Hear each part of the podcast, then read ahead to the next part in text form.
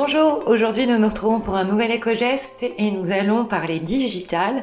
On va s'intéresser à ce qu'on appelle l'autoplay, c'est-à-dire la lecture automatique, notamment des vidéos dans nos différents fils d'actualité, que ce soit sur les réseaux sociaux ou même parfois sur le web.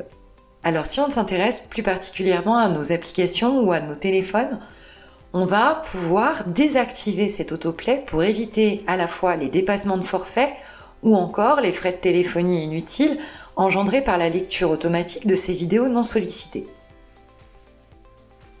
Il nous faut garder à l'esprit que certaines applications et certains réseaux sociaux ont cette option de lecture automatique des vidéos activée par défaut. Aussi, il faut savoir qu'on peut désactiver cette option ou la limiter par exemple au moment où nous sommes connectés au Wi-Fi. Tout cela se règle au niveau de nos paramètres, dans nos téléphones ou encore dans les applications directement, type applications de réseaux sociaux et autres.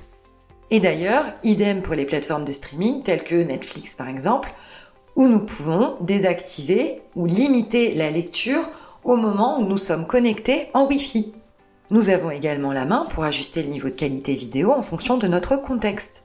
Voilà quelques astuces qui sont bien utiles quand on dispose d'un forfait de données mobiles limité et qu'on souhaite mieux contrôler sa consommation de data et de bande passante. Maintenant, à nous de jouer en ajustant nos paramètres sur nos différents comptes. On vous souhaite une bonne journée et on vous retrouve demain pour un nouvel éco-geste.